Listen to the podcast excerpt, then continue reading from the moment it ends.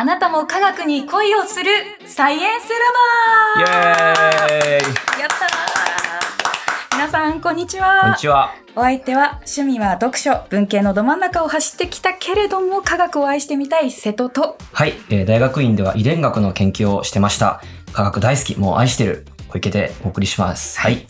この番組は科学をこよなく愛する研究者の方に愛する科学への深い思いを聞くことで、うん。私たちも科学に恋をしてみよう好きになろうという番組です。学びについて学ぶラボとして活動している一般社団法人リールがお送りしています。さあさ今回のテーマあ、は、はい。都市工学です。都市工学。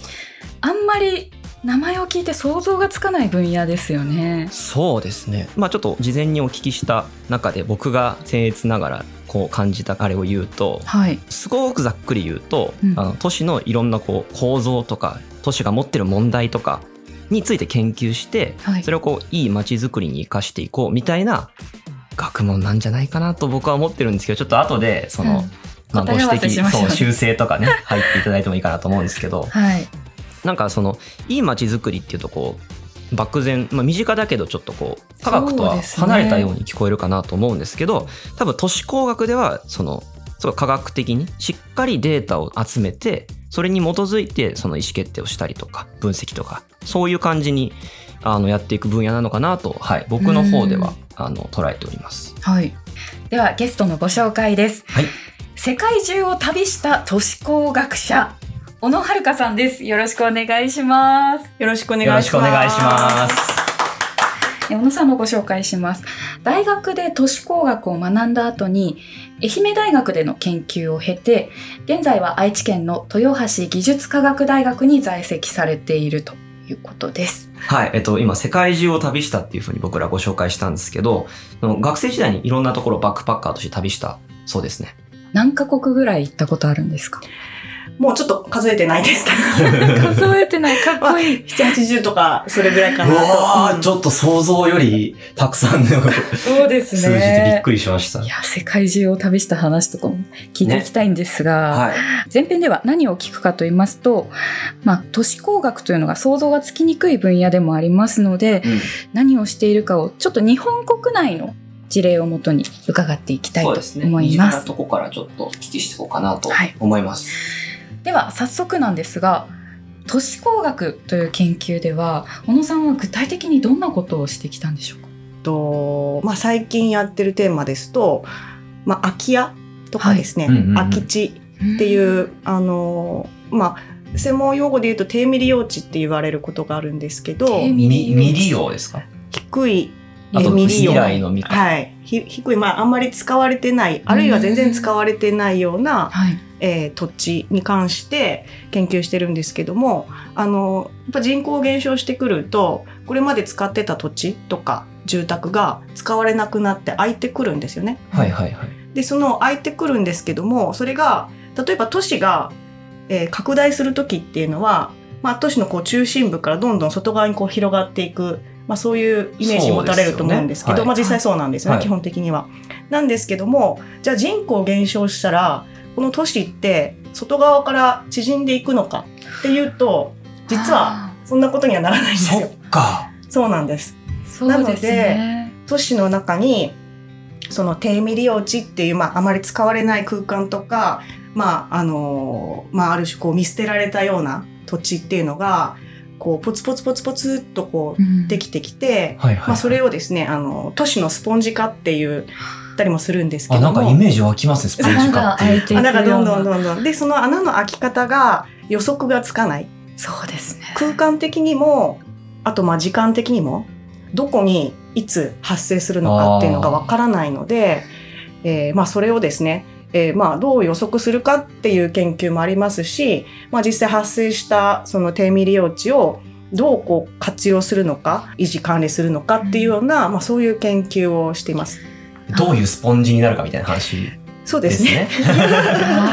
とっても大事な研究ですね。えーなんかあのドーナツ化現象とかって僕聞いたことがすごい昔の社会の記憶で習いましたね。ねドーナツになったりスポンジになったりね、はい、い、確かろいろありますね。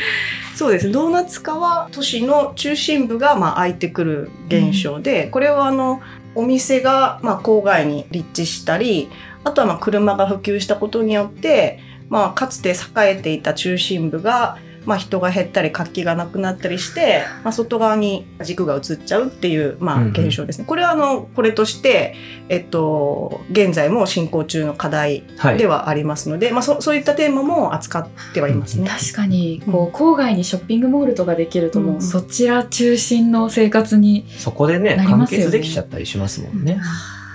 ちょっとめちゃめちゃ大事なことをなさってるんもうですね。ここのお話だけですでに身近ですね。本当です実ね。感はありますよね。ありますね。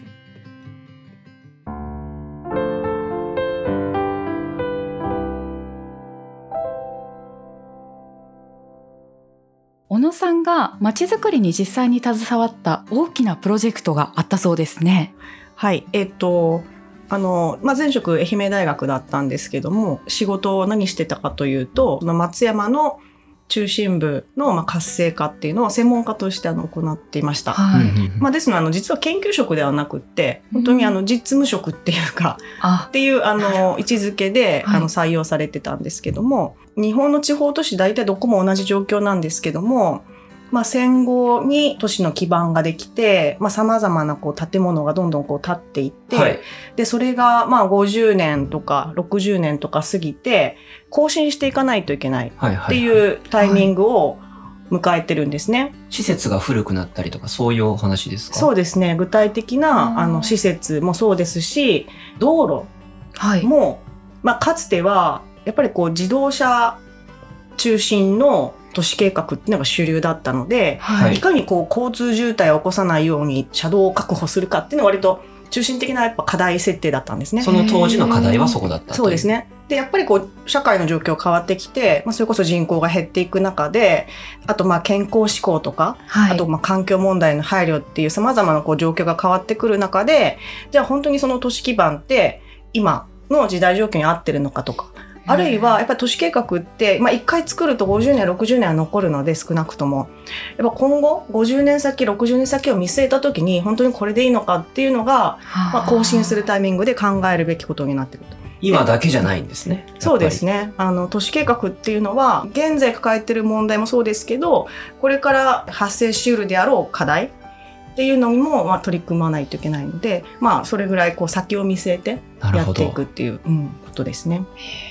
それで実際に行ったこととしてはどういうことなんですか？えっ、と、まあ、いろいろやってはいったんですけど、まあ、一つはですね、道路はい。をリニューアルしようっていう事業に、うん。専門家として関わったというのが一つあります。はい。松山市駅というですねターミナル駅があるんですけども、はいその市駅前に福井40メートルぐらいのですね大きなあの道路が直線道路がバッと通ってるんですけども、はいそこをですね、まあ、リニューアルしようっていうことなんですけども、まあ、松山市あのどういうまあ街づくりを目指してるかっていうところ結構明確に示していて、はい。でそれはその歩いて暮らせる街づくりああーしようっていうのを掲げて、はいこれまでずっとこう街づくりやってるんですけども、はい。まあ、その中でそのシンボル、まあ、歩いて暮らせる街づくりのシンボルになるような、まあ、道路にしようということで、ともともと片側車道3車線に、あと真ん中に、まあ、路面電車の軌道がはい。入ってるような、まあ、そういう道路を、かなり太い道ですね、そうなると、ね。そうですね、あの、よくあの、その地方の駅前にバンとこう、あります。はい通ってる。心当たりが、はいはい。僕の地あ元にはよく。、よく見かける。まあ、あれを、えっと、3車線を片側1車線に、まあ、減らして、あー結構減らしますね。そうですね。で、その代わりに歩行者のためのあの歩道空間とか、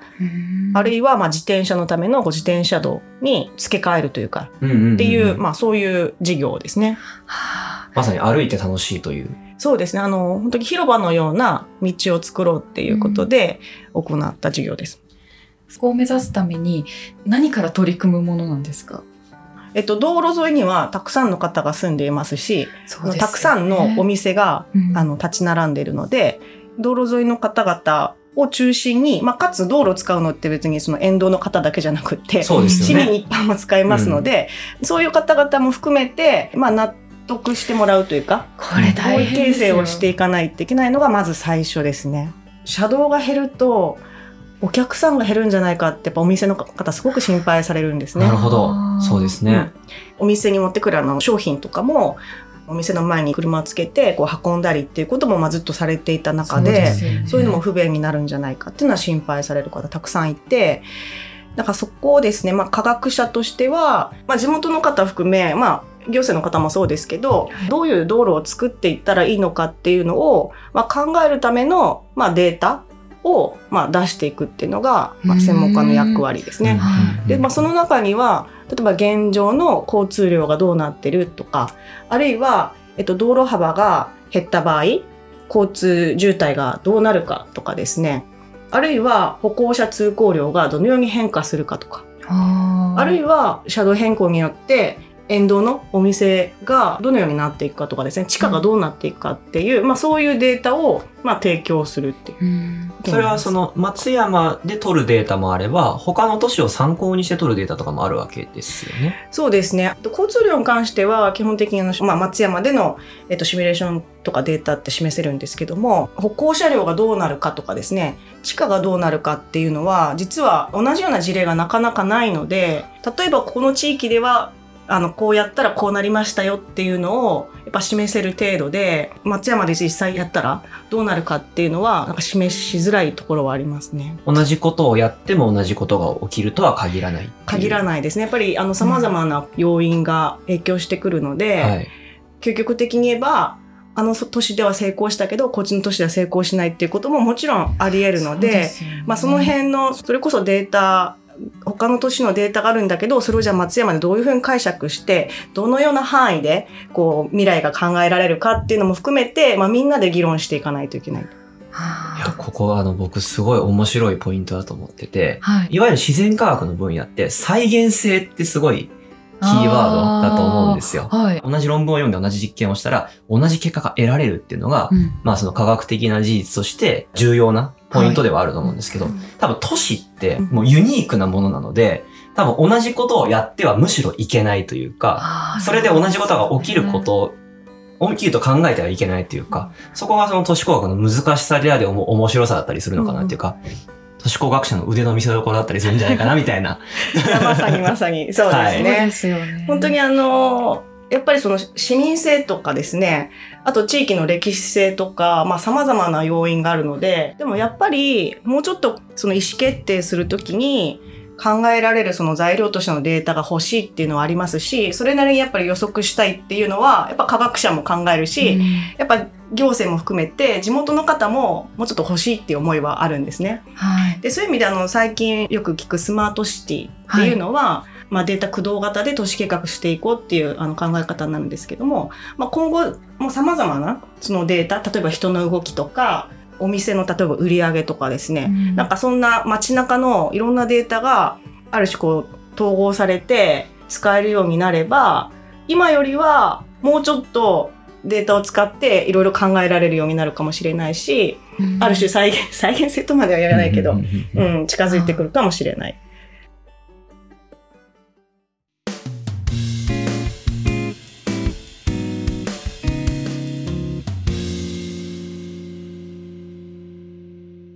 と今松山の話からだいぶ離れてしまいましたけど、その最終的にその歩道を広くしたっていうところで松山のこう街はどうなったんですか？道が、まあ、リニューアルが完成してはい。もう数年経つんですけどもリニューアル後にですね沿道に、えっと、かつてはですねかなり空き店舗が目立っていたんですけどもその空き店舗がなくなってほとんどお店が埋まっていった。まあなので非常にまあ活気がはい。出てきた。うんうんうん。それから歩行者の交通量も増えてまた活気も出てきたっていうような、まあ、データはあの出ています。できた後も、そう、検証っていうのは続けてるってことなんですか？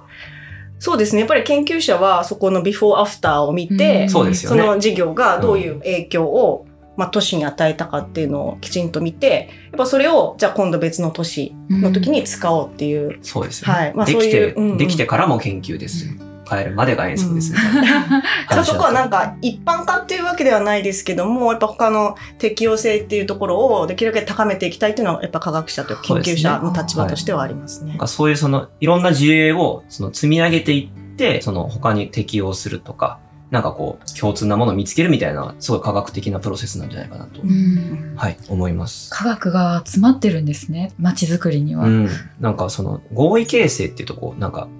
A 案、B 案みたいな、戦うみたいな感じが、イメージがあると思うんですけど、なんかそこにちゃんとその客観的なデータってものが存在することで、感覚ベースじゃないというか、良くなる可能性の高い道を選択できるんじゃないのかなっていうふうに感じてます。街づくりって、やっぱこれまでこうしてきたからとか、他でこんなことやってるから、まあうちでもやってみようとか、はい。割とそういう経験に基づいてたりとか、感覚に基づいてたりするところがかなり大きいですし、まあもっと言うとこう既得権益みたいなのもかなり影響してきますそうですし、やっぱそういう中で、まあ本当にもう人口減少して、やっぱり街の維持自体がかなり厳しい状況っていうのをこれから直面するので、やっぱりそうじゃない、こう、次のステップに行くには、やっぱりそういう科学的アプローチっていうのも非常に重要になってくるかなと思います。